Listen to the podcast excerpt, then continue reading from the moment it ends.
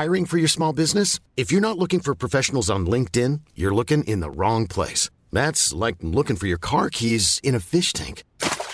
LinkedIn helps you hire professionals you can't find anywhere else, even those who aren't actively searching for a new job but might be open to the perfect role. In a given month, over 70% of LinkedIn users don't even visit other leading job sites. So start looking in the right place. With LinkedIn, you can hire professionals like a professional. Post your free job on linkedin.com/people today.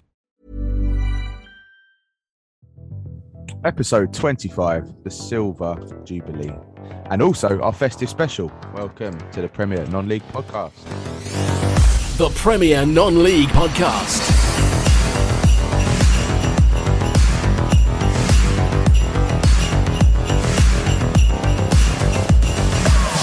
Twenty-five episodes, chaps. I'm ever present. How have we managed that? I think to be fair, Trev, it's only me and you that can actually say 25, isn't it? No, Pete must have done 25. No, Pete's used his excuse. There you go. He's missed one. I think I've missed one. And we got to let Gareth off because he's Johnny come lately. So it was the three of us, wasn't it? Chris was with us. It was Chris and you and me. Yeah. And obviously Chris has done 5. No, but he missed the first one because we didn't. Obviously, we had Lee, and that was a mistake. And then Ronnie.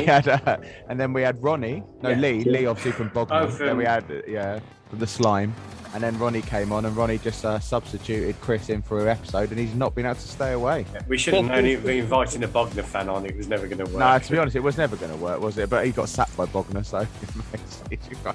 Anyway, guys, how are we? He's been sacked more times than Jose Mourinho. So it's been about a month since we've all been together, guys, just through plane delays, work commitments, random timings. But it's nice to be all back together one last time before Christmas. How have we all been? Everyone's on the line tonight. Trev, Gaz, Chris and Pete. We okay? Ready for Christmas or not? Who's bar humbug in here? Pete, you're bar humbug, aren't you? Yeah, drives me up the wall. 26 years at the in-laws. Got to do it again. But are you all ready, guys? Chris, are you ready? Yes. Are you a Christmas? Are you a Christmas fan? Yeah, I am. I love the festive season. Yeah. Trev, Christmas fan or not? I mean, good for the girls, I guess, as well. Anyway. Nah, not now. They're getting that much older. Yeah. Do they? But surely they know Santa's still real. One does. The other one doesn't. What? Really? Santa is real. Santa's real. Santa is real. See, this is the thing, you see. We tell our kids not to lie, and then we bring them up on lies. Santa's real, Peter. That is what is wrong with society. Pete's turning grey just in time. Mm. How's the past month been? For Worthing fans here in this chat right now, it's been an all right month. Pete's come off a 4-2 away defeat last night, away to Margate. And for anyone that knows a map of the UK, Worthing to Margate with our lovely motorway network is not a quick journey. It should be if there was a direct motorway, but it's not. Disappointing defeat, Pete. We're out of the trophy, which again, we should have done better. The FA Trophy against Dorking. Not a bad month, though, being at the moment 7 points clear. No, if we'd have took this at the start of the season. And I think basically... It could have caught up with us last night because obviously last week we were away on Tuesday night at Haringey Borough. And if anyone there's trying to get to, it's by Tottenham Stadium, trying to get there in rush hour traffic is a nightmare. So that was an absolute pain in the neck. So that was a horrible journey up. And then horrible journey home, you're not getting home till 12:30 or whatever it was. Saturday away at Brighton and probably our longest trip of the season, 131 miles there, 131 miles back. Comfortable win at Brighton and Sea. And then last night, a week later after Haringey, you're going to Margate, another one of the longest trips of the season. And I think, I'm not never ever going to criticise non-league players because they put so much time, effort in. They've got their jobs they have to do. They have to get time off work, etc. So I just think all the travelling caught up with us last night, to be honest. And that's probably why we succumbed to a 4-2 defeat. And basically, Margate had 4 shots on goal and every single one went in. 1 from a counter-attack and 3 from set pieces. Yeah, it's a shame when you kind of think about that. Some non-league and they try to restructure leagues over the year, but we seem to have been really shafted with 3 fixtures in a row, as you say, all away. all really long journeys. It's not as if it was up the road to Leatherhead or, you know, anywhere down the road to Bognor. It was three of the longest journeys we probably are doing in this league, I'd say. Well, even Adams said in his post-match interview on Saturday that he can't remember a team like Margate or Brighton Sea or anyone coming down to us on a Tuesday night. Yeah. No, I know what you mean. Yeah, it's kind of like, I think it's those sort of things you see them in, like sometimes the Premier League for Sky, and they're arranging stupid fixtures like Brighton versus Newcastle on a Saturday at 12:15 or something. It's like, you know, for the fan, it's going to be very expensive, but the cameras. But this a non-league is because I think most of these were restructures, weren't they? Yeah, yeah, yeah, they were rescheduled games. Yeah, yeah. Were they because of the trophy games? Yeah, yeah, trophy and FA Cup. Because I don't know how it works in step 3 and 4, but when you're at step 5 and 6, you've only got a limited amount of time. They allow you to reschedule the game in, or they'll stick it in where they see fit. So if Margate and Haringey had also got other midweek games to fit in as well, it's kind of tough poo, really. You have to get on with it. You ain't got the choice. Trev, you had your hand up there. You were going to say something. Was that the comment you were going to... Yeah, no, that was it. Yeah, I was literally going to ask if it's because of the rescheduled games. Yeah. But like I say, with the other two, if they've got excuse me, games to fit in as well because of, you know, county cup games or whatever, you just don't get much of a prayer in it. You just got to get on with it and make the best or the worst of it. Well, Trev, one of your professional teams that you support is Spurs, and obviously near Haringey's ground. Interesting fact to say, or it might not be even a fact. We were, when me and Pete were setting up his laptop to do the commentary, and one of the fans was saying, like, their stand at... Have you been to Haringey Borough ground? No. No, so it's on the TV. They've got a ground, and like, it's Gareth was sitting up there with us as well. It's kind of just like old, very flat seats. Not even got Gaz, back to them. Gaz made it to a game. He did, yeah. He conveniently made work. Not only a game, I made a game in North London as well. That's two Tuesdays in a row. So, discounting last night, because you did Horsham with me the week before. Blimey. Yeah, I didn't do anything last night. But yeah, sorry, James, I cut across it. No, yeah, it's all right. But it was quite interesting because I said, bearing in mind that literally a stone's throw, they're on White Hart Lane. When Spurs demolished White Hart Lane, obviously they had a lot of plastic to get rid of, i.e. seats. And Haringey Borough offered to buy some seats from them. They offered to pay, no donation, but you'd like to think a club of Spurs' wealth and thing would have donated them to their local non-league club. They were told a big fat no by Spurs. Which I was quite sad to hear about, because I would have thought, you know, some old seats in White Hart Lane could have been donated so they could have upgraded their stand to a bit better seating. And the guy was telling us it was because of health and safety. That old couple, they weren't allowed because they had to do a risk assessment to see how they could do it. And it's just like, come on, guys, you're like literally a Premier League club. Pete said to me, it was like us if we went into the Football League and Bognor asked for some seats. But I was like, it's a little bit different from Spurs and Haringey Borough Football Club, a little bit worlds apart. But I just thought it was a little bit disappointing. You know, you'd like to think a local club like Spurs would support their non-league side just down the road, especially they use it as an official car park on a match day. But I think the worst thing is they ended up in a skip, didn't they? Yeah, they skipped them. Landfill. That's the thing which I don't understand. So they risk assessed it and deemed that they couldn't transfer them down the road, literally probably not even half a mile. And Haringey would have organised their own transport. But yeah, as they went into landfill, because obviously they did the auctions for people that wanted to buy a seat and stuff. The rest of them excess were chucked, and it's a shame, isn't it? I mean, I think what talk about that. What ground is it that has some of the seats from Brighton's Worthing? Was it a non-league ground? Whitehawk. No, they're there though. But another, I'm pretty sure another ground. New Haven got some of the seats from the old Worthing in their ground, and didn't Whitehawk.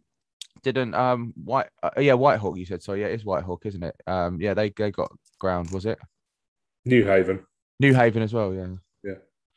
Because or was it Whitehawk that had some from a cricket event or something like, or the Olympics or something? Like, I know some recycling, but it just makes you wonder why did Spurs not support having extra, like, you know, helping out the local club when they got so much money. It's just disappointing, and it makes me dislike Spurs even more. So sorry, Trev.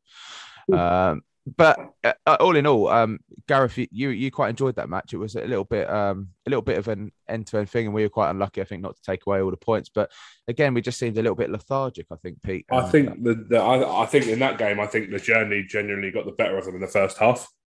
Especially the way the driver went all the way up to South Mims and in again, rather than coming in through like the either over the bridge or... Yeah.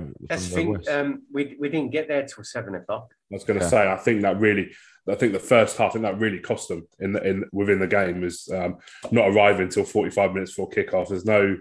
I mean, I don't know. I know a lot of professional players have a strict routine that they go through before a game, almost like superstitions. And I think I would guess that some of those players have got their superstitions they do before the game. Yeah, that's going to throw them out a little bit. Yeah, throw their sort of sink out a little bit. And I think that really showed in the first half.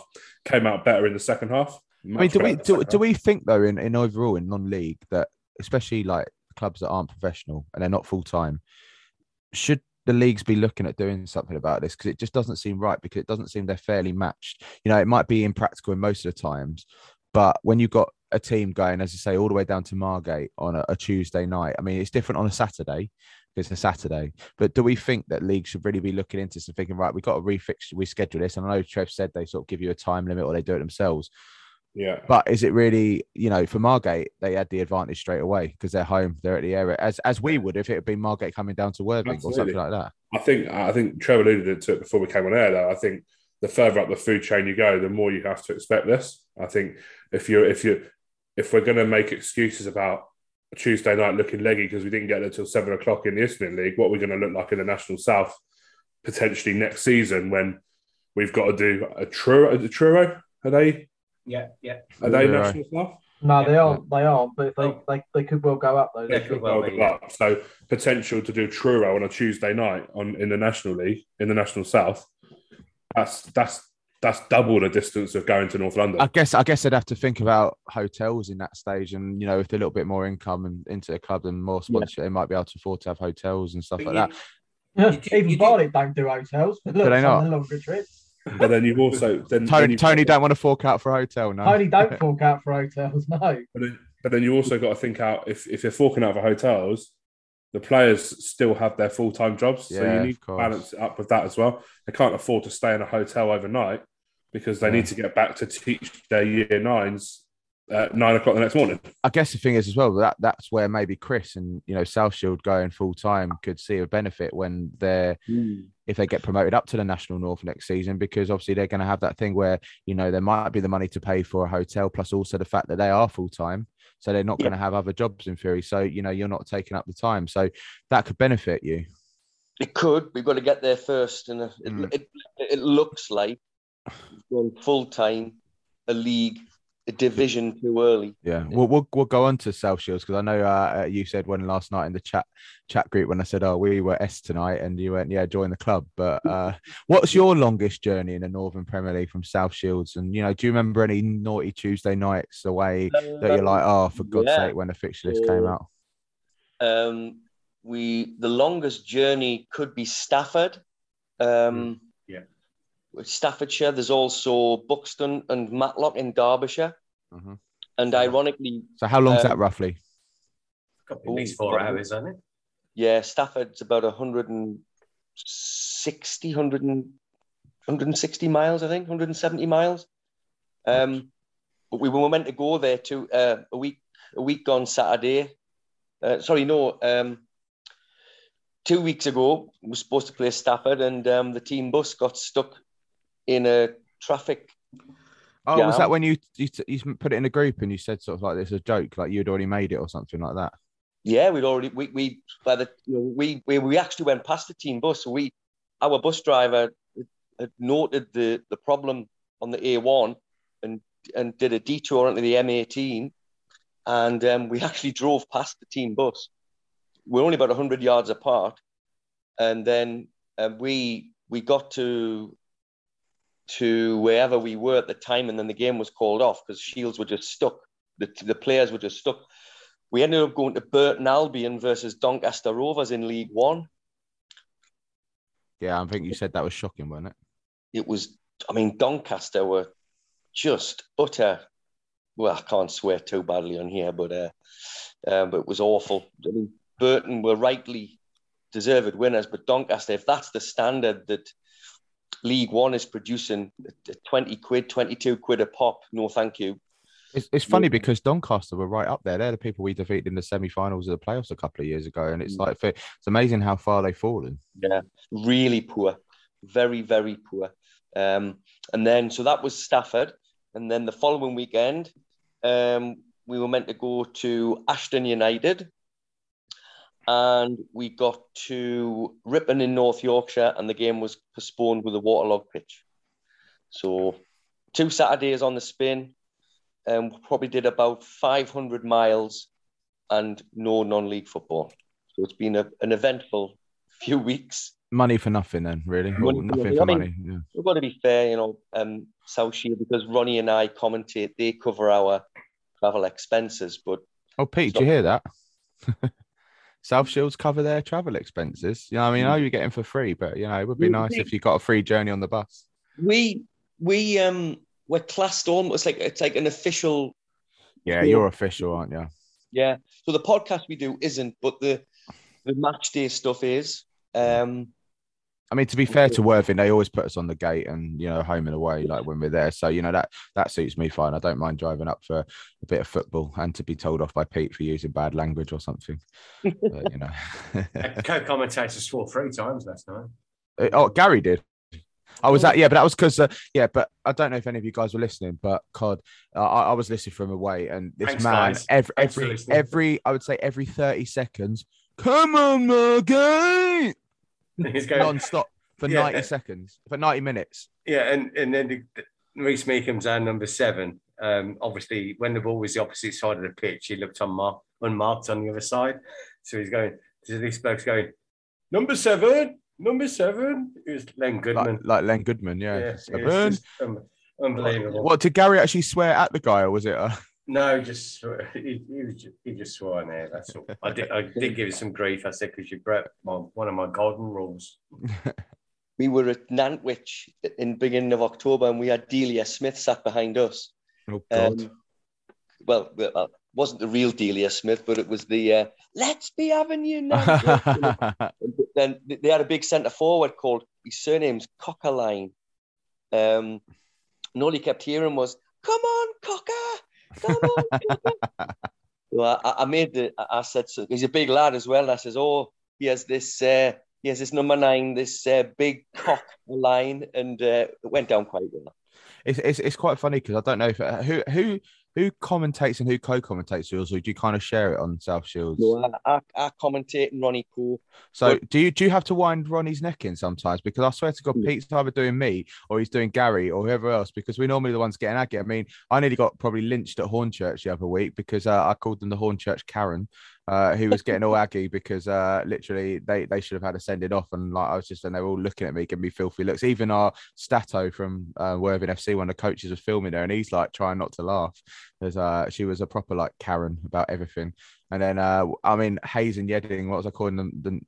What was my nickname for them? Peter, Hayes and Yeading, the sort of group of special people next to us that thought they were hooligans. Oh. I can't remember what you called them. It was a nickname. And I mean, normally Pete's trying to tell me off because I just lose my rag. I think the funny thing at Haringey, wasn't it, was you went mental when we scored this. We got back into it. And then they equalised, and this bloke came over, didn't he? He was cheering really loud. He went, make sure this is heard on the radio. Yeah, stick that on your commentary. Yeah, stick that on your commentary, whatever. And guess what? He was Haringey Borough's chairman. But he was effing and blinding the whole game. And the stadium announcer was sitting next to us while we were doing the commentary. And he was really embarrassed. He was like, he's like this every game. It's actually quite embarrassing. He's proper mouthy. But fair play to him. He's got a passion. But I was just buzzing because we were playing so crap that night. And, you know, we did it. But South Shields in all, mate, at the moment. Are you a little bit disappointed? Or, you know, are you having an extended bad run? Are you sort of, they don't seem to pick themselves out of it? Well, they spoiled your party, didn't they, really, Chris? With the new stand, and everything. Yeah. So actually, you know, we beat Gainsborough on the 20th of November. It wasn't a great performance, but we got the win. Then, of course, we go 2 Saturdays without a game, and then on Saturday, home to Whitton Albion. This partial opening of the new stand, and after having 2 Saturdays without football, I had 3 weeks to prepare and get really up for the game. We were just crap. I mean, the the energy levels, the quality levels, everything was just awful. And I think I said before we came on air to Trevor and Gaz that, or was it, maybe it was to one, it was to somebody else, I can't remember, but it's probably the worst performance I've seen from a Shields team since I went back to following them in 2016. So in 5 years, that was the worst. It was shocking. And there was just no cohesion, no energy, no desire. It was really poor. And for a full-time, so not on not one occasion this season has full-time status given us extra fitness. All of the opposition appear to be quicker, faster, and that's a real concern. Well, you alluded to it just earlier on. You said, you know, it's a season too early.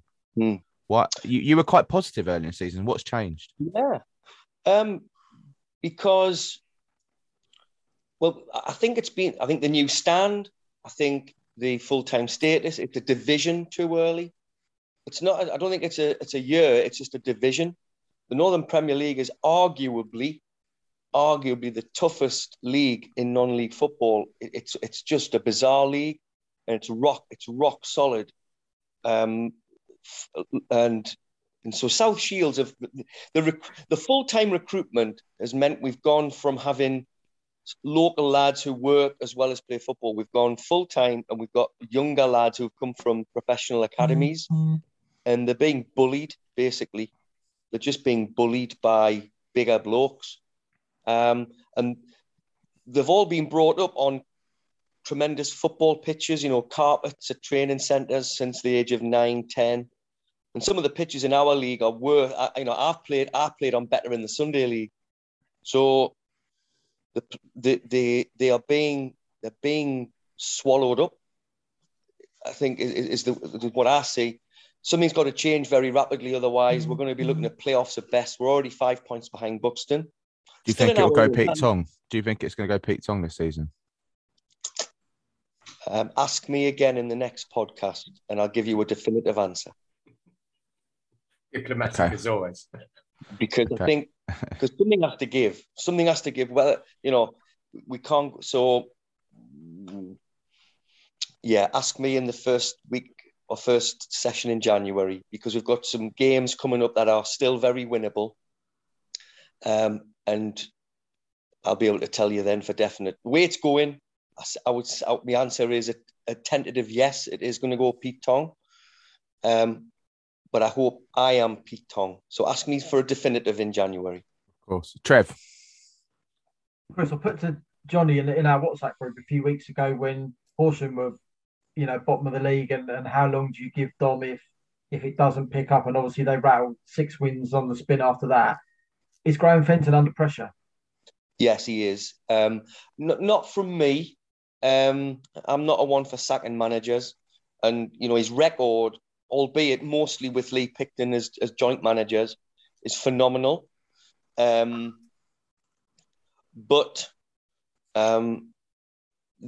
results and speak for themselves. I don't think it's not just the results, it's the manner of the performances.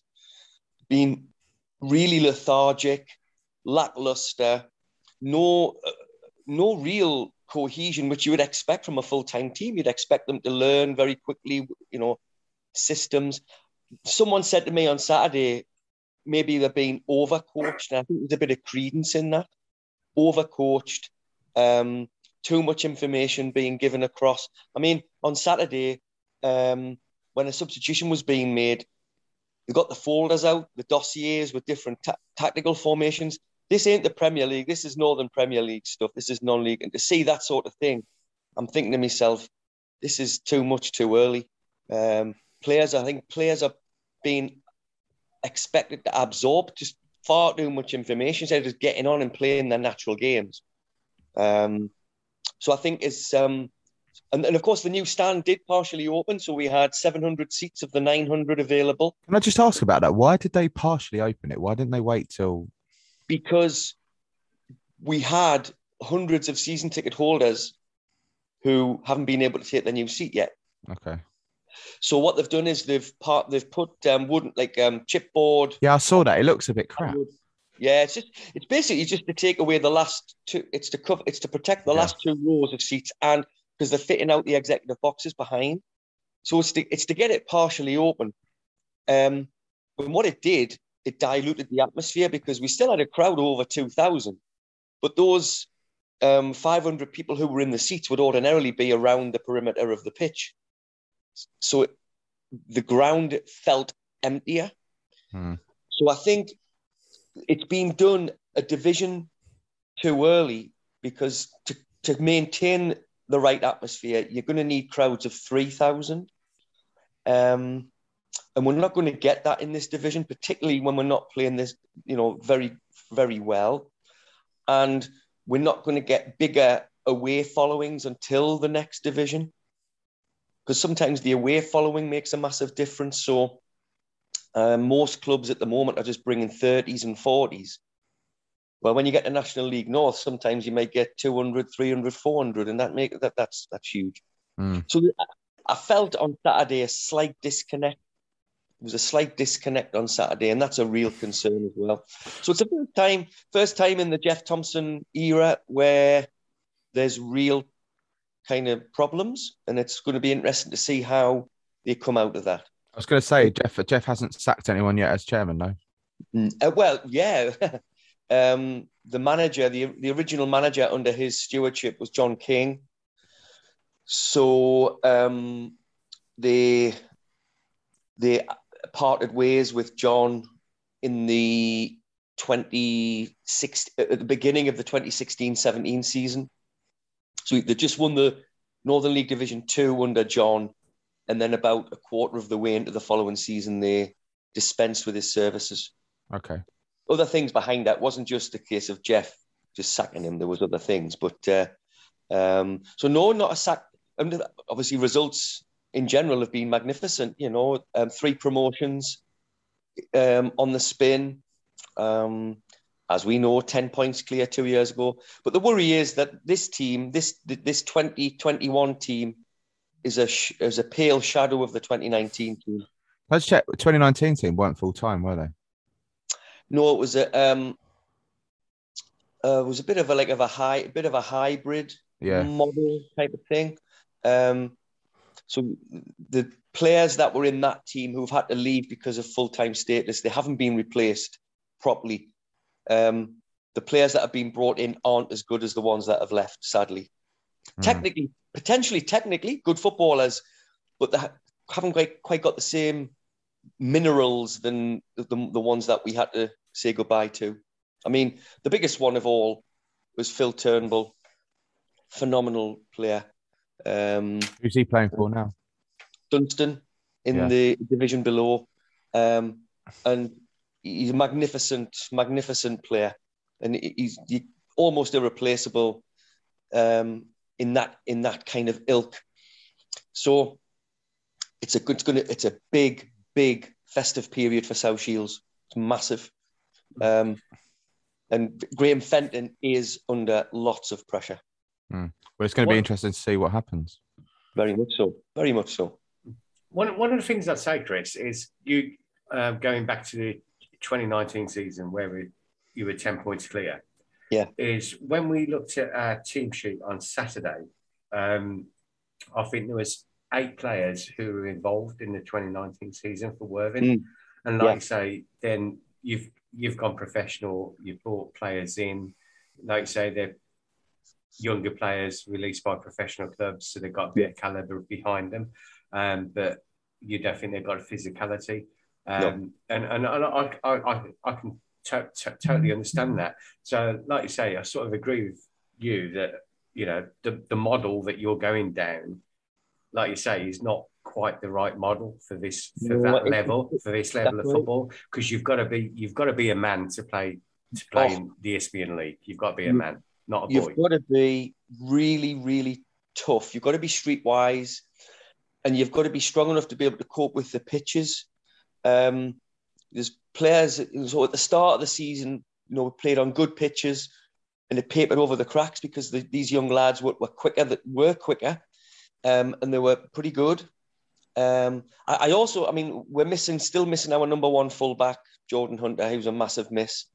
But we've even got rid of a lad we had on loan from Accrington, Dan Martin. He got sent off against Everton, had a one-match ban, so they just sent him back to Accrington. But he's gone, I think he's gone straight to Matlock or one of our other opponents. And I don't under, and we've brought a kid in from Darlington on loan who's just a pale shadow of Dan Martin. So the recruitment's quite bewildering at times, but definitely a division early. I mean, if you look at the 2019 team, Gary Brown at the back, an absolute monster of a centre-half, a real nasty piece of work at times, street-wise. Phil Turnbull in midfield. I mean, we had Ballymumba on loan from Sunderland, of course, for the last few weeks, who's now at Norwich. You know, so we had him. But we also had Sefton Gonzalez up front for the winter period. Big 6'4" centre forward with a very good touch. But he got us through the tough games away to Grantham, away to Lancaster, away to Morpeth. We got 7 points out of 9 in those games, and that really got us to where we were in the March. And we haven't replaced those. We just haven't replaced those players, and we are very, very soft. And so, no, it's going to be interesting. It is going to be interesting. I'm going to look forward to see what you're saying. Moving on to the National League, Trevor, how's Barnet doing? All right. all right until the weekend. Why do you say all right? Is it not going well, or? No, it's going all right until the weekend. Form team out of us and Yeovil were the two form teams behind Chesterfield at the weekend. Both met at the weekend. Yeovil won 1-0. And saying that, though, we didn't start the game with a recognised centre forward, so I wasn't quite sure how we were going to win that one anyway. What do you think is going to happen now for the rest of the season? Do you think it's going to be playoffs, or do you think you're just sort of steadying the ship this season? I'd say steady the ship. Saying that, I mean, if we'd have beaten Yeovil, then we'd have been sitting 4 points off the playoffs like they are. So... So I'm being rude. My wife's just bought me a beer, as she lovely does, but she's put a very rude message on it. So your wife put a message on. Yeah, yeah, that's what she put. I wonder why you was. No, she's put that on my beer can. I'm not going to repeat it. She knows you well, though. Yeah, she does, mate. Yeah, it's all love and friendship in this household. Anyway, she's just saying she won't see you till next Tuesday. That's fine. Yeah, yeah, that's what she did. That's what she said, and she said enjoy as well. So yeah, very kind of her. Anyway. I digress. I'm sorry. Sorry, Trevor. I don't even remember what I was saying. Something about Barnet. Yeah, we're doing all right. So you think you're steadying the ship though for this season? And then yeah. There's not a chance we'll go down. Have they announced a permanent manager yet or not? No, Dean's doing both. Yeah, it's an interesting set of affairs. Do you think they're going to? No. You think it will stay like that to the rest of the season? But surely he's going to want to get some sort of clarity in his situation. It come out as a statement about a week or so ago because loads of whenever there's a period nothing going on, either we don't have a midweek game or like the team's doing badly or really well or whatever, then we'll have a few quiet weeks and then everyone will be what's going on with the managerial situation? And it's like nothing needs to change. He's won something like 8 out of 11. So why change it? Stick with it as it is. He's the director of football. If he wants to appoint a head coach, he can do. Quite simple. But why change what ain't broken at the moment? Yeah. It's funny because it's a very similar situation at Charlton right now, different league. But Johnny Jackson, former Spurs player, was the assistant manager. He's lost one game in, I think, about 10. And, they haven't announced him yet. And the owner keeps saying delay. Fans are getting a bit unrested, but it's a little bit different in sort of the leagues. But, it's kind of like you say, fixed, not broken. I mean, I'd want him to get permanent because I'm worried that our owner is also someone that doesn't really seem to know much about football. He's an American medical businessman. And it's kind of like, I don't want him to bring someone in. Like he bought Nigel Atkins in, who maybe was good 10 years ago. But it was pretty shocking as a modern day football manager. But, these things change so quickly. One week from the next, you don't know what's going to happen. For all we know, Barnet could appoint someone next week. They might not. Yeah, I don't think Dean will. He's got the togetherness that he has everywhere he's been, and he's got that going at the moment. Why rock the boat and change it? Everything's working. Everything's going in the right direction. We won't finish in the bottom 3. So, you know, we might have a little flirt with the playoffs. Depends what happens. I mean, we've got Boreham Wood 3 bleeding times over Christmas, which is so exciting. For you hate Boreham Wood for some reason. Is it because they're rivals, kind of? Or no, they're not. We don't see them. You as call anything. Them boring Wood. Yeah, I do call, because that's how they set up. You know, we don't see. I like that. We don't see them as anything. Well, we don't. Like, you know, their biggest game, apparently ever in their history, was the beginning of last month when they came to us in the FA Cup.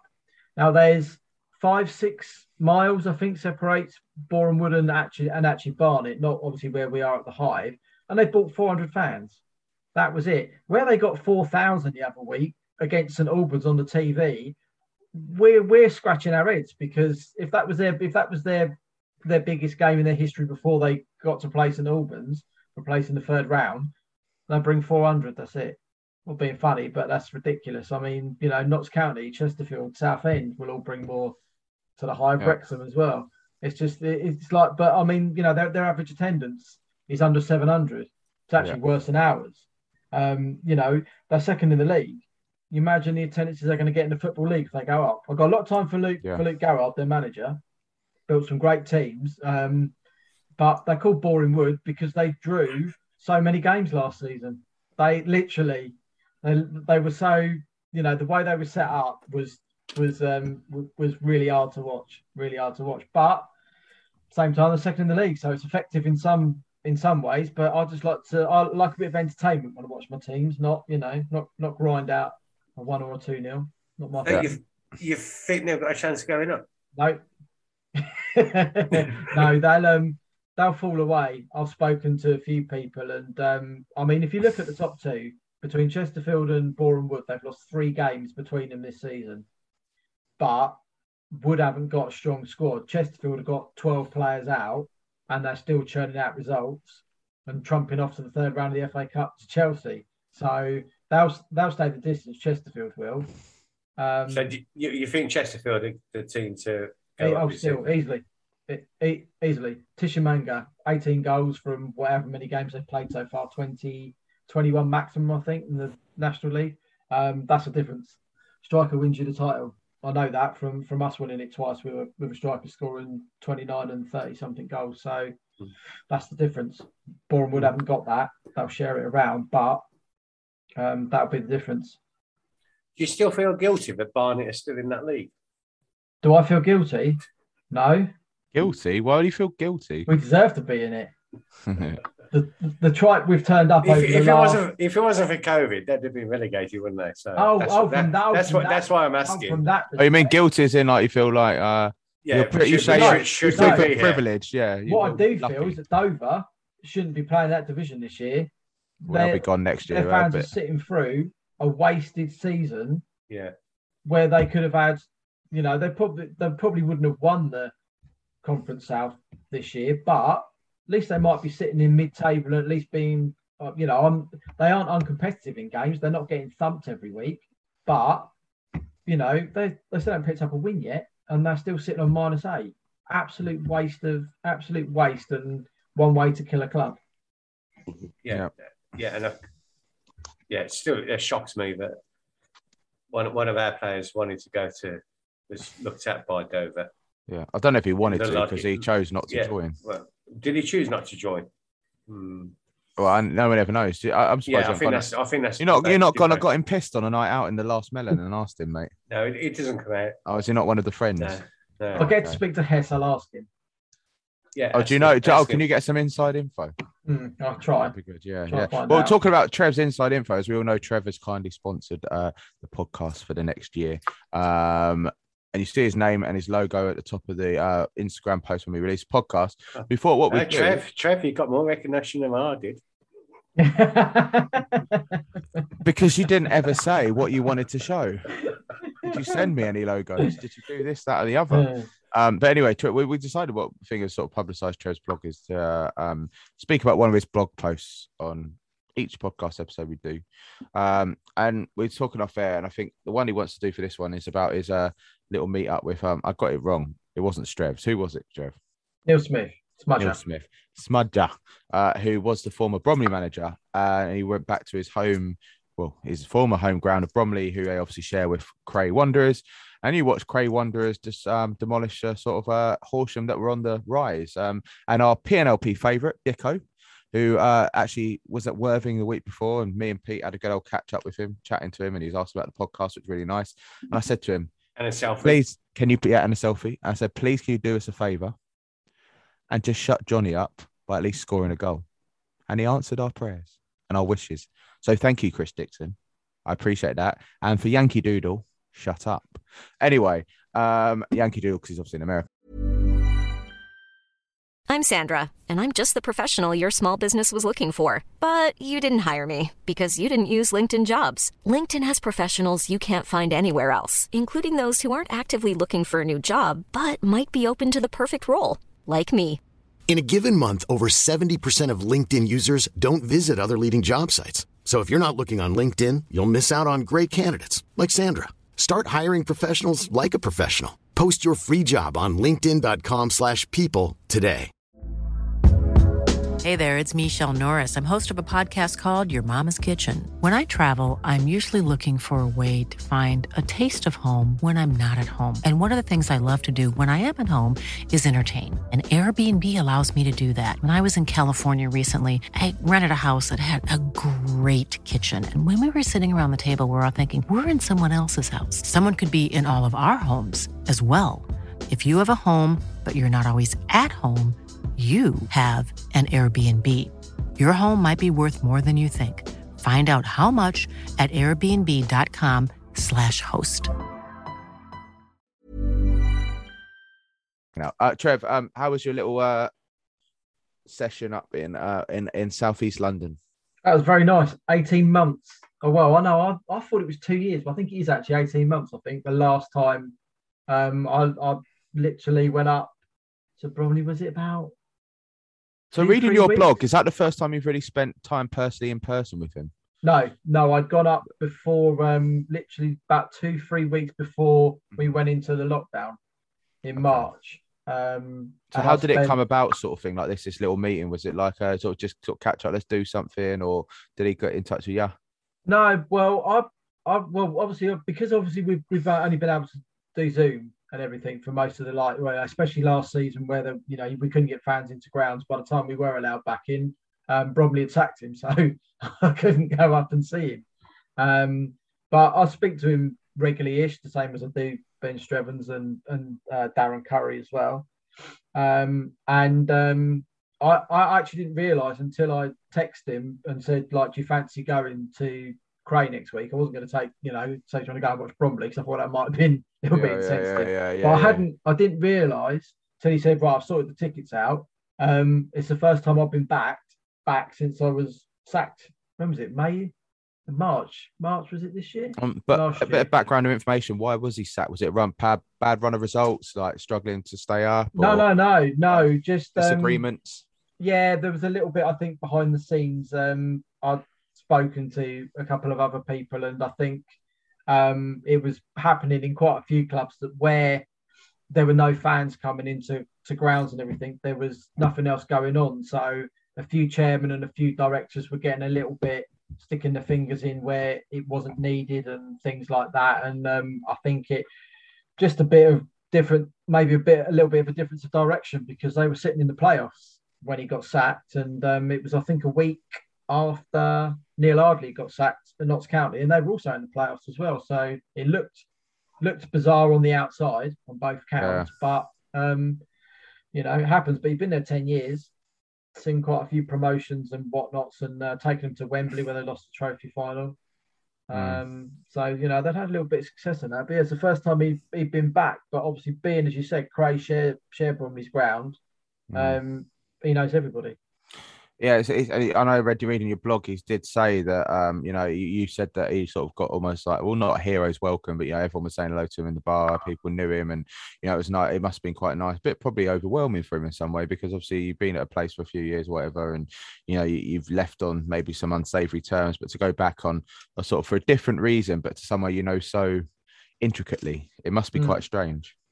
I don't know. I think he enjoyed it, to be quite honest. When he texted me the next morning, and that he said, thanks for getting me out of the house and getting down there. I mean, he he was on about going back on Saturday because Cray were at home to Bishop Stortford. I don't know if he did. I haven't texted him since about Thursday last week when I did the blog piece. Yeah. So I thought, just to put a little, a bit together and that. But he does love to chat for England. He is good.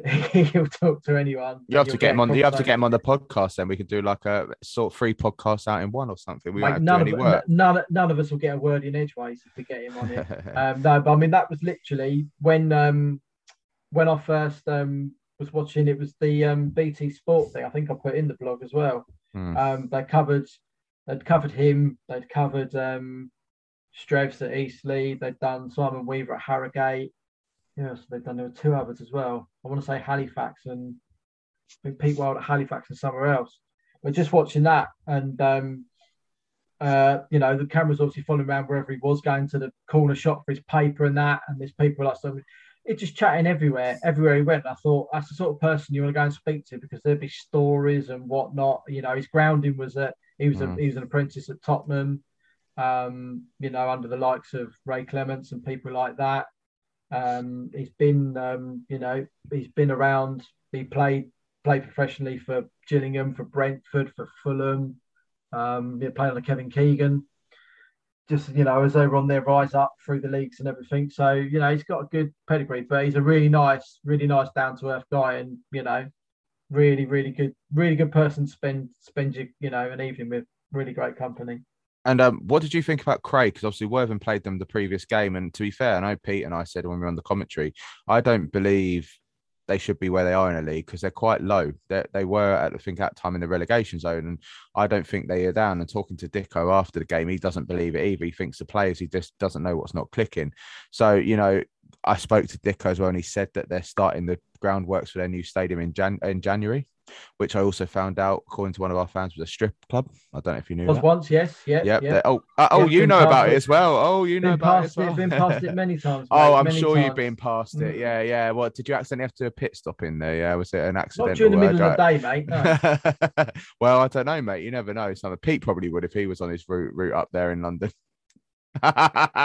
He knows it as well. But I mean, what do you think generally in sort of Cray? I think they're underperforming. Yeah, massively. Danny Kidwell's got so much experience in that squad. Same as what Neil said as well. You look at the names on his team sheet. You've got himself and Andy Drury as manager and assistant. They've played Football League, both of them. You've got Dean Beckwith, who's centre half who's played. Where did he play? I think he played Gillingham. He started off at Gillingham. He's played Football League for 4 or 5 different clubs as well. You've obviously got Dicko. You've got Kyle Reid. They had up until last Saturday Sam Skeffington on loan, who was at Barnet last year. He's on loan from Bromley. So he's got a bit of BAM as well. And they actually had a couple of players. There's a kid that's on loan from Dartford, as it is, played alongside Skeffington in midfield. And Pereira, he was absolutely fantastic. He's only about 18, 19, I think he is. And then you've got Jai Reason as well, who's played, top National League level. I think he's done a bit of Football League as well. So they've got so much experience in there, but it's Ked's first managerial job. He's been used to playing. He runs Ebbsfleet's Academy during the week and manages Cray as well. So it's a learning curve. Yeah. Carl Reid is, the ex-West Charlton and West Ham Palace boy, yeah. It's a learning curve, I think. But that night I don't know whether Horsham's run came up, the same as it did to Worthing. They've been playing Saturday, Tuesday for a long while, and whether the legs had just caught up with them again, I don't quite know. But Cray were good. I'm just glad it shut the Yankee Doodle up for a minute. But then Cray went and lost at the weekend to Bishop Stortford, yeah. So... but it was like I was saying to Dicko himself after the game, I said, to be honest, there is, and we've said it on this podcast all along. I know, Chris, you probably said it up in the Northern Premier League. This season's weird because I don't think it's in any of the Trident leagues there's an actual... Yeah, we're doing well. Worthing are probably the best out of South Shields and, Worthing as we were before, it's the top of the leagues we were. But I cannot guarantee that we're going to win that title. I'd like to think, because I think there are so many teams that are in and around there now. And look at Horsham. We literally, 2 months ago, we were laughing at them, because they were doing well in the FA Cup. They seem to have that run that come to an end against Carlisle. And then they've won 6 on the bounce, as you say, and they just won their last one. So out of 8 games, they've won 7 and lost 1. And, you know, anything can happen. You know, God hopes it doesn't, but, you know, could Worthing go on a bad run now and lose a few games, you know, or could South Shields now pick up the pace and go on an amazing run, get to the top by a few points? And I think that's one of the exciting things about these Trident leagues. It is exciting. Every team has a blip during the season. The team's always going to hit a bad run, but we've just picked up 4 points out of 9 and still 7 points clear. But what I mean is there's so many other teams now, though, that are sort of around us that, you know, could go up. Look at Enfield, look at all them, you know. Yeah, Kingstonian, Folkestone. Yeah. But, you know, even from Chris's point of view, you know, they're only 5 points behind Buxton. Yeah. If you get, you know, it's not the end of the world, is it? You just mentioned there the 6 out of 7 or 7 out of 8. That's championship form. Yeah. If don't give Yankee Doodle an ego, mate. He's already been too leery in the group enough as it is. No. I think if, say for instance, if South Shields win the next 3 over Christmas and New Year, because of the law of averages of the Northern Premier League dictates that the rivals, one or at least one of the rivals, will drop more points over that time. You only need to put 3, 4, 5 wins together, and you're kind of up there. At the moment, I can't see it happening from South Shields, but I hope to be proved wrong. But if I was a betting man, I'd back Worthing to win the league. The Northern Premier League, I would back Buxton. They've just signed Jason Gilchrist, who was our centre forward in the 2019 team.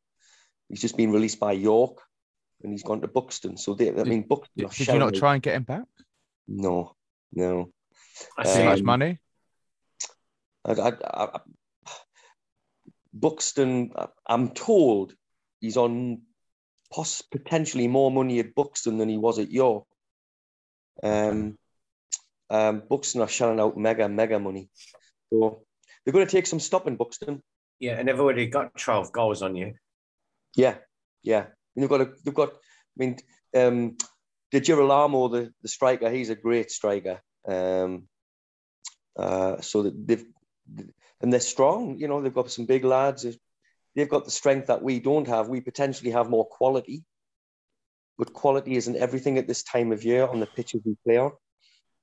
Yeah, but it's weird, Chris, that you've only lost 4 games. Worthing have lost 4 games as well, whereas we've drawn 2 compared to your 4.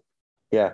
Hey, you know, the thing is, though, the way Chris is talking reminds me of what I was like at the end of the first sort of 6 games, August, September. Like, you just feel like, you know, I think, Chris, tell me if I'm wrong, but you know, you think of what's happened over the last couple of years. You think, you know, this is so annoying and unfair. We should be up there. And you've seen this frustration. I think that's what I saw at Worthing. And, you know, okay, Pete and plenty of other friends that they're told, look, just relax. It's early on. I mean, you still got. We're not even halfway through yet, are we? We're nearly halfway, but we're not halfway. You're right up there. The Northern Premier League are nearly halfway through. Yeah, on Saturday we'll have played half-hour fixtures now.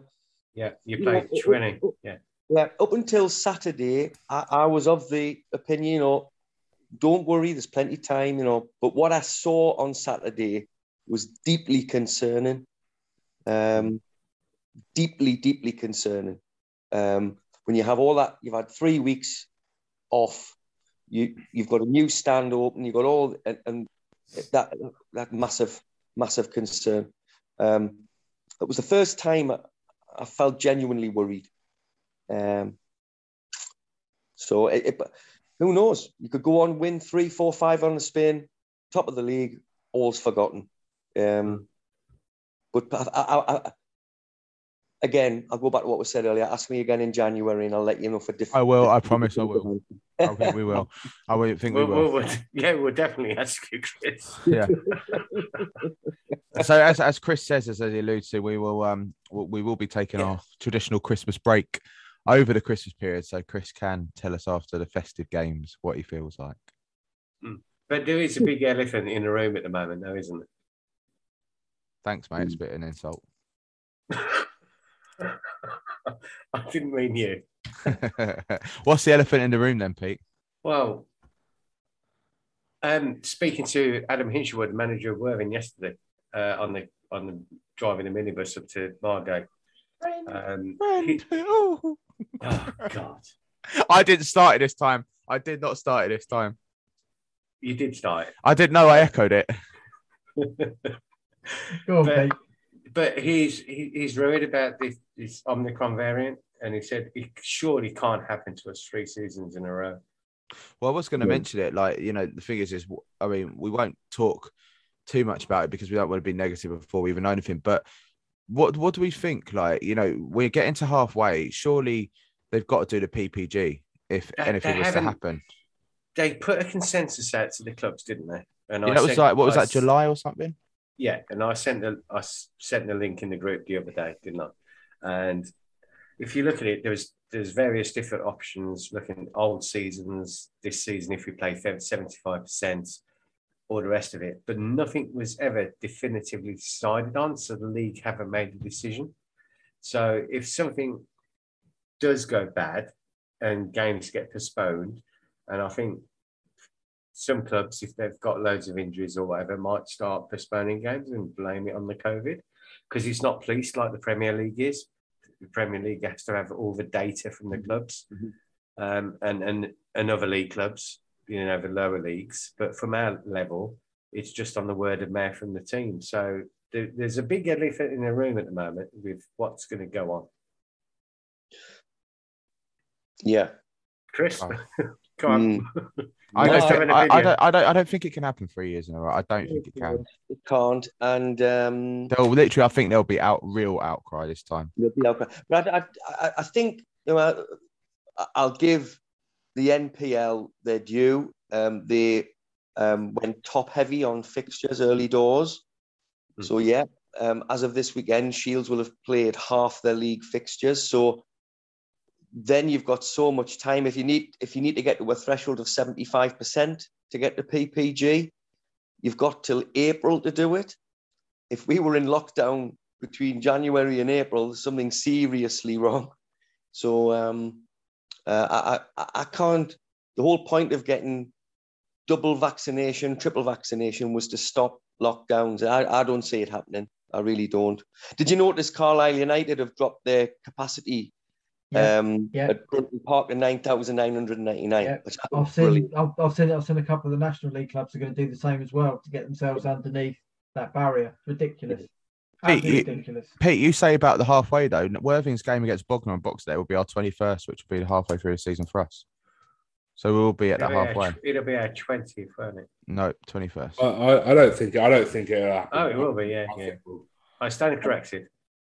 Sorry, right, Mr. Worthing. Sorry, yeah, I don't think it'll happen. I think they'll get to the end of the season. Mm-hmm. Yeah, I think we will. Yeah. And I think if it does happen and they put it to a vote, after chatting to a Margate scout up at Haringey, friend. Oh, hello. Yeah, he was proper. Yeah, he proper. I think he gave us some Worthing tips because he was filming. He talked to him, and then we lose. Margate scout. Yeah, there was a scout there watching the Harrogate game. Who was that then? I don't know. But he had a GoPro and he was filming. He had a GoPro, videoed the whole game. Oh, you didn't even ask his name. Jesus. No, I didn't. Oh, Trevor, I did offer you a lift up there, but you didn't want to go up on a Tuesday night, so you could have got another friend. No, because I was going to Cray with Smudger the night after. It's far more important. Well, could have had two nights in London. I think what you'll find is that if there's a vote on it, I think most of the clubs in the league want Worthing out of there. To make it a little bit, make it competitive. Yeah. Make it a little bit more competitive. And that's genuinely what he said to me. Yeah, he did. No, he said he was talking to someone at I can't remember another. Was it Brightlingsea? No, Hornchurch, I think. Hornchurch, that was it, yeah. Hornchurch. He was talking to someone at Hornchurch and he said they both agreed that if Worthing get out of the league, it makes the league a little bit more competitive. So I think you'll find if there is a vote on it, I think you'll find that most Slime won't. Points per game. Most. Yeah. Probably not. Yeah, but depends what side. It'd be such a shame if Jackie Pearce couldn't vote for some reason or other, wouldn't it?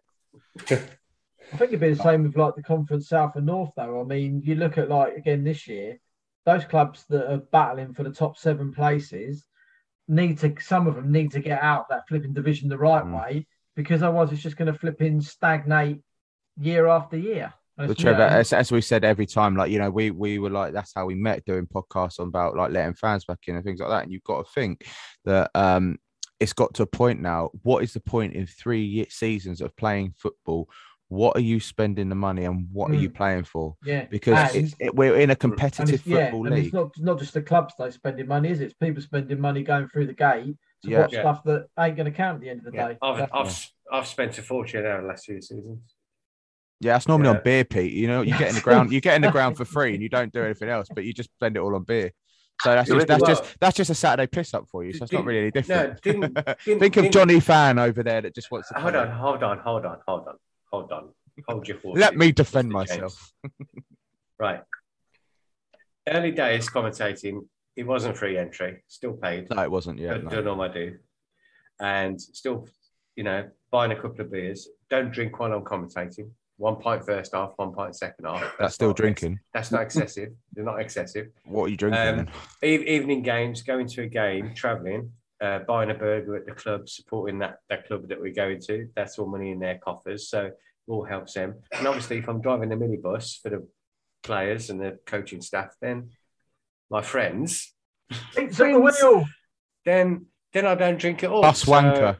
But no, but that first season of None Avoid, I can't believe we just said that. 34 games in, all that money I spent, paying ticket prices, spending money in each club, was the biggest insult anyone could ever got. And, you know, I'm surprised at myself that I came back to it, to be honest, after that. No, you're not. You would have always come back, Pete. But the thing is like, and usually, you know, like after the Hayes and Yeading match, I said I spoke to Barry at quite a long length before you got on the bus. We were chatting in the car park because we were driving, and you know, not to put anything opposite, he is seriously planning for the future, and he was talking about, you know, what we've got. So you think he's putting all this effort in to modernise the club to get it ready to push for national, and yet it could be slanted again if we. If we don't get up, and it's not right. And I do think this time, I think enough's enough. And because one thing I was going to say, you know, over Christmas, on Discovery Plus on the 28th, some Christmas watching, Peter Crouch's Save Our Beautiful Game is coming on TV. And it's about him and Dulwich Hamlet and the Crouch Review and everything like that, which we're looking at football ownership and takeovers, everything like that. And he follows the behind the scenes at Dulwich Hamlet because he's now, I think, director of football there, which will be an interesting watch. I quite like Crouchy himself. I mean, he makes some god-awful Euro TV programmes, as we all talked about on here. But it's a shame Maya Jama won't be on the programme with him because she made it watchable. Anyway, it's going to be interesting because I was listening to the radio on the way back from work today. He was speaking on Radio X to Chris Moyles' show. And he was saying, like, you know, all these clubs in non-league have been completely screwed. Like, everyone seems to forget that the Premier League all kick off and, you know, the Championship and League One and League Two. But you completely forget that actually all of these clubs like us in the Trident Leagues are getting screwed over year in, year out, spending all that money, and the fans are getting rewarded by it. And he was talking about volunteers and, you know, all these volunteers are just like doing something for nothing. I mean, hopefully in the next episode of the podcast, we're going to have someone that runs a volunteers Twitter account, which will be really good to speak to. But we can't go back to what we've done the last 2 years. I just can't see how, because I genuinely do think there's a lot of things that if they happen over the next few months, yeah, the public are going to have enough. Yeah, but you've got to remember some of the volunteers at a lot of non-league clubs, older people, yeah, even older than me. Yeah, that's hard. And some of them are still worried about COVID and getting it. Etc. etc. So a lot of older people. I've noticed even at, you know, Worthing, Chris might have noticed at South Shields. Trevor might have noticed at Barnet. Gareth might have noticed wherever he goes that some of the older people are not coming. I didn't see that little Hampton last night. Full of. Well, but the thing is, big wide open space with just a few hundred fans, but. Yeah, but, you know, generally, I've noticed... Oh, no, literally, everyone was crammed under the flipping shelters last night. There's hardly anyone standing over the other side of the pitch. Everyone was it wasn't raining or anything, but everyone was underneath. The thing is, though, Pete, is as we know, Chris's best mate, Mark Harris, the MPL chair, had a really good article that was said with her. Look at his face. Yeah, his face. If you could see a picture paints 1,000 words.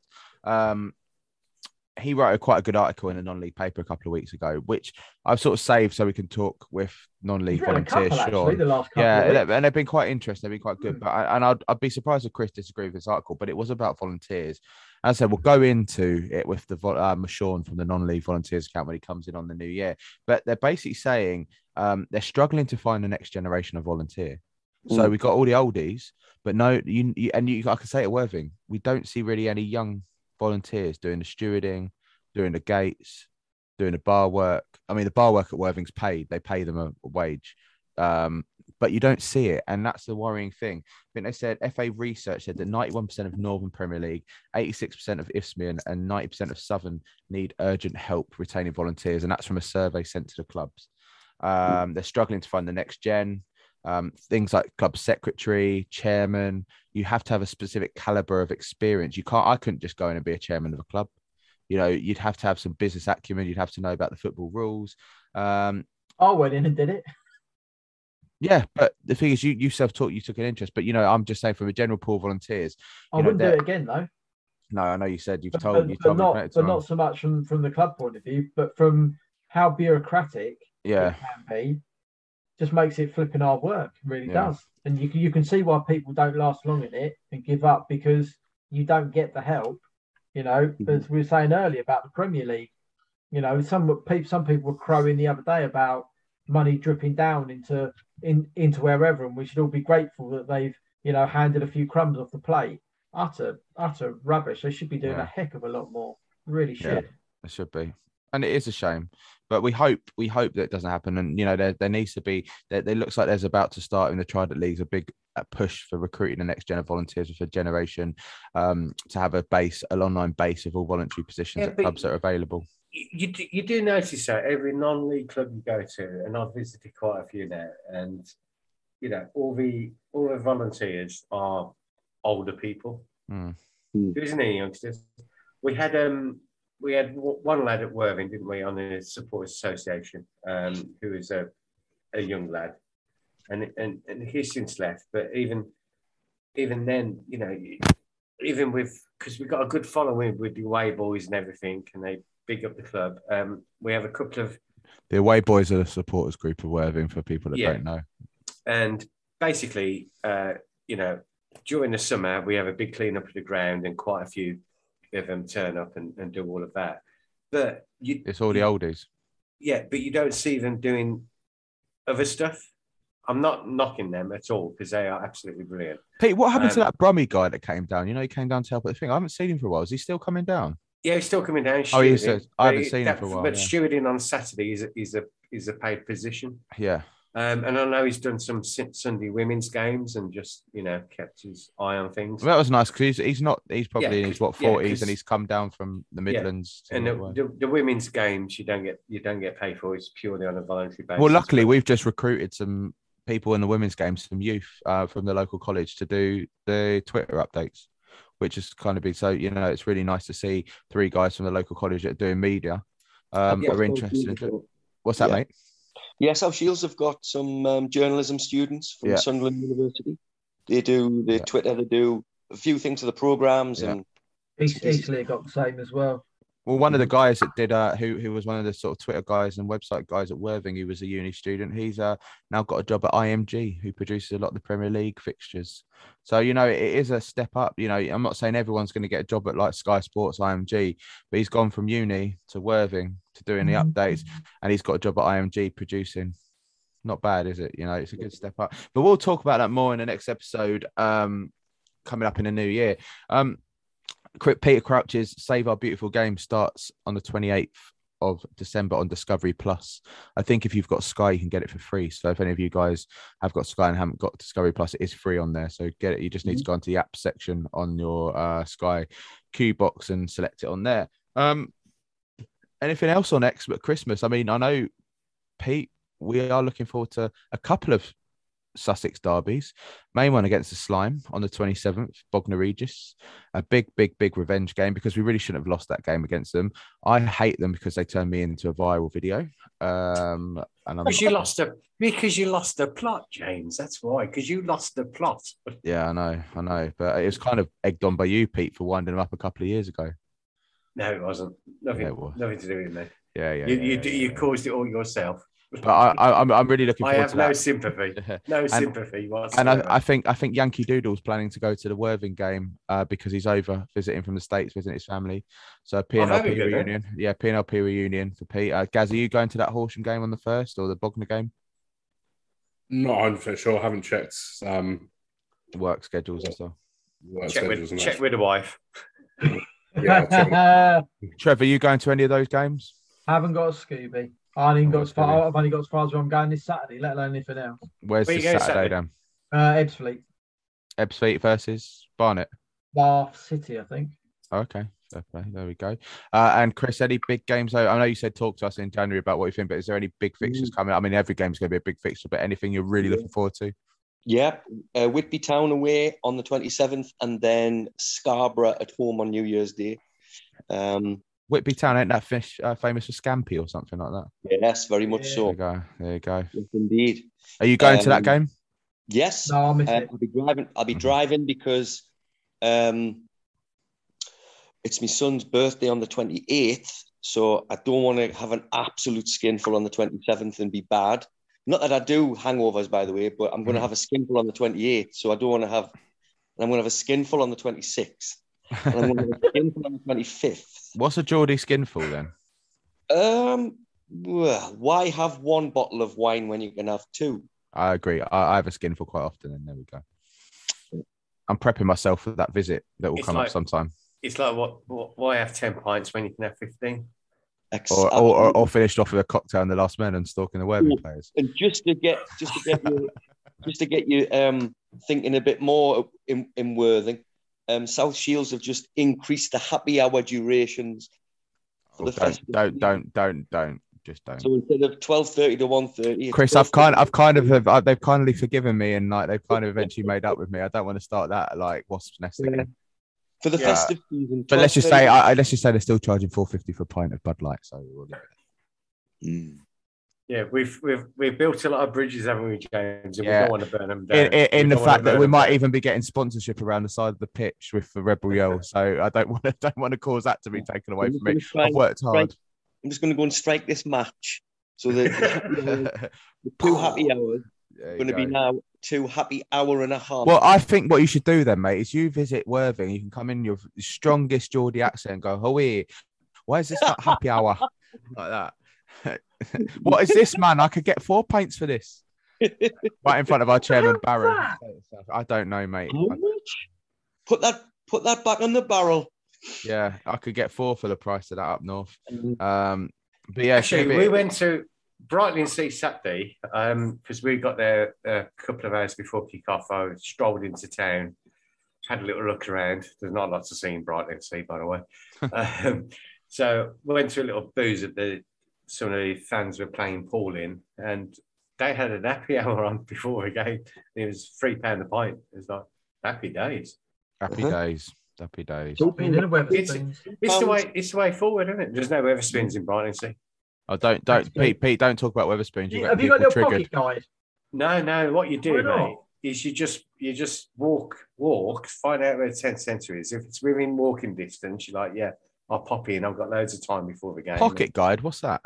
A pocket guide to find out, like a pocket guide. Where the nearest Weatherspoons is. Oh, somebody should do a non-league PNLP pocket guide. There you go, Pete. Yeah. That's your challenge. A guide. We need to make money. Bases. We need to make money somehow, and there's nothing being made. So there we go. It's fine. We got Trevor sponsoring us for the next year. Well, he's sponsoring us for next year. Let's make more money. Then we can get a payment each. We can get some royalties. Good luck. We can pay for 1 pint down the club. So I remember rightly, Haringey was £5.50 for a pint of Foster's. What? Yeah, no, it wasn't. It wasn't. No, I bought that pint for you, mate. So how would you know? Oh, because you had to pay on card. I bought a badge as well, which was £3. So it was £11 in total. So I think it was £3.50 a pint. No, £4 a pint. Yeah, it was £5.50 because I tried to buy one myself and she told me I had to pay £11. So I went, nah, it's all right. You got ripped off, mate. Yeah, you did because I didn't pay that. I bought a pint at the bar. Yeah, I only paid £3. It's probably because he took it back earlier because he said it didn't taste right. She probably charged him because he wasted one. Yeah. I didn't have to pay it, Cray. Oh, because is that because you got into the VIP lounge or something? No. No, they've got two actually. Got one upstairs and the bar downstairs as well.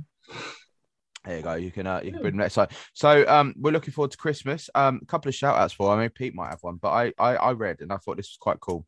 So Stuart Woolley saw his 4 sons scoring non-league on the same day, which is a pretty cool feat, I think. Jack and Harrison scored for this for Lostock Graham in the Mid Cheshire FA Cup, and his other two versus Winnington Avenue 94 reserves, and his other two sons Matthew and Joe play for 1874 Northwich, scored in the MPL West against Trafford. All 4 sons in one day. I thought that was quite a cool little thing to sort of shout out. I thought, did he see them all live? Well, I think that'd been pretty hard, mate. It's the way you made it sound. It's like he saw all four sons score. Yeah. Jesus, he's got a helicopter.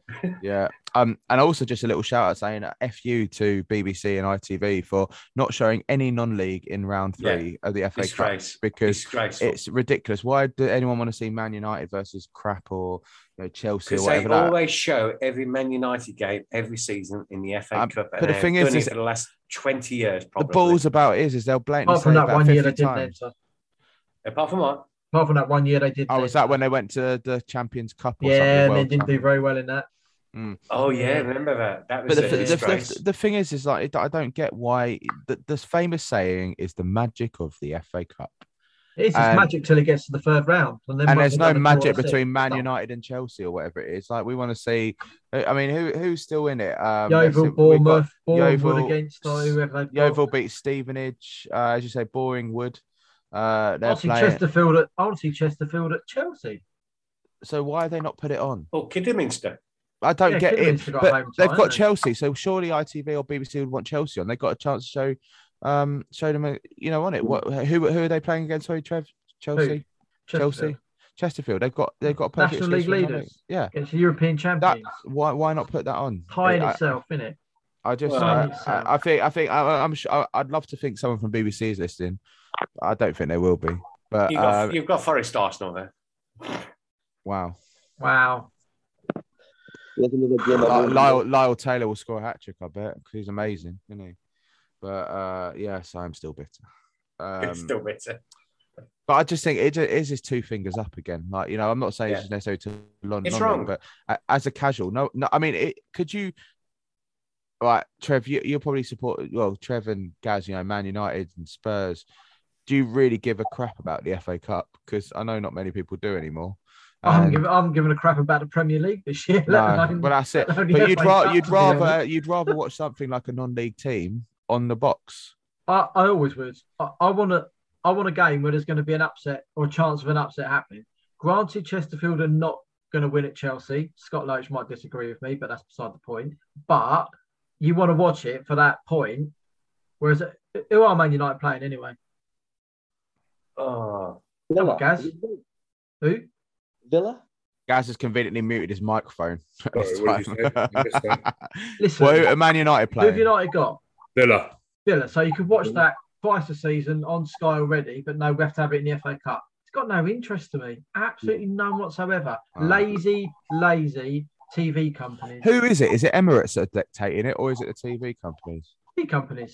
Do you think? Yeah. You don't think it's nothing to do with the sponsorship? Huh? You don't think it's something to do with the sponsorship? No.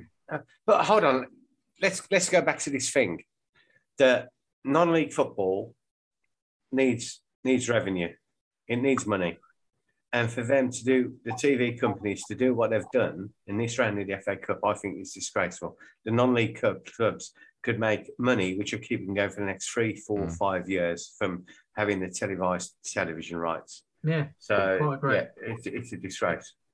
Well, funnily enough, I'm not going to name the club, Pete, but one club that Worthing played in the FA Trophy still haven't paid us our dues from. It's being chased by the club at the moment. So sort yourselves out, because I think that's all out of order as well. Oh, I haven't heard that. But... Yeah, I'll tell you off air who it is. I think it's where we left a certain stand, and they can't even reply to me. But yeah, there's a time frame for that and all. Yeah, they're not paying them, and they're not answering any of the emails from the secretaries of the club. So I think that's awful. But right, this is a certain club that can't even afford to plumb in their sinks. Let's not get a court case for P&LP. I didn't say in a name though. There could be plenty of clubs without a sinks plugged in. Or running water, or indoor toilets. We didn't last long in the cup this season. No, we didn't. Yeah. Well, standard. Take it. 50-50 flip of the coin. Anyway, I hope we have a really nice Christmas, guys. We've all been good boys this year. We're going to have coal under the tree, or we're going to have nice presents. Nice presents. Yeah, 3 points against Bognor. That'll do me. 19 million points against Boreham Wood would do me nicely. Yeah. And... shout out Southern Central League. What, the league that you couldn't be bothered to get any volunteers for when you went up there, yeah? Yeah, so I'm keeping my eye on it. Banbury atop, 48 points. But Alfchurch, the first non-league club I ever visited in Birmingham, have now gone into the playoffs into fifth place. So they're on a good run. And they're only 8 points behind the leaders. So I thought about that, Pete. You could put a little persona on, and we could pretend to join the central correspondent, and you just put a stronger Brummie accent on. Dudley from Birmingham. Yeah, but it's nice to see. My name's Dudley. Yeah, but at the bottom of that table, obviously one of our church rivals is Redditch, which is a few miles down the road. Yeah, my ex came from Redditch. It's a skanky area. Yeah, and they're struggling down towards the bottom of the table, so. Yeah, I'm not going to lose anything about that. And Bromsgrove, another Midlands club, are mid-table in that league. There we go. Banbury, Colville and Peterborough Sports. Christ, it's taken 25 episodes for Pete to give us any update on the Central League, so well done, Peter. I've done it before. But... when you're busy. But you hadn't mentioned it. Tonight, so... Just, you know, I just gave up all hope, mate. But anyway... I hope you all have a nice Christmas. It's a pleasure again, guys, this evening. A little bit of a longer one, but it's our bumper edition, bumper Christmas special. We've really just been ranting on for like an hour and a half, really. But we will leave you for the next 4 weeks or so. We'll probably be back mid-January to ask Chris if he's happy and he thinks South Shields are going to get promoted. If I'm not going to get myself into a viral video again because I'm not at the Bognor game, so Pete might do that this time, or hopefully he can do another dry your eyes, mate, to them. Which would be very nice. Gareth, I'm sure you'll be down at some game or some non-league anywhere, and Trev, I'm sure probably catch something over some sort of you'll be catching his COVID, mate. Yeah, we don't want that.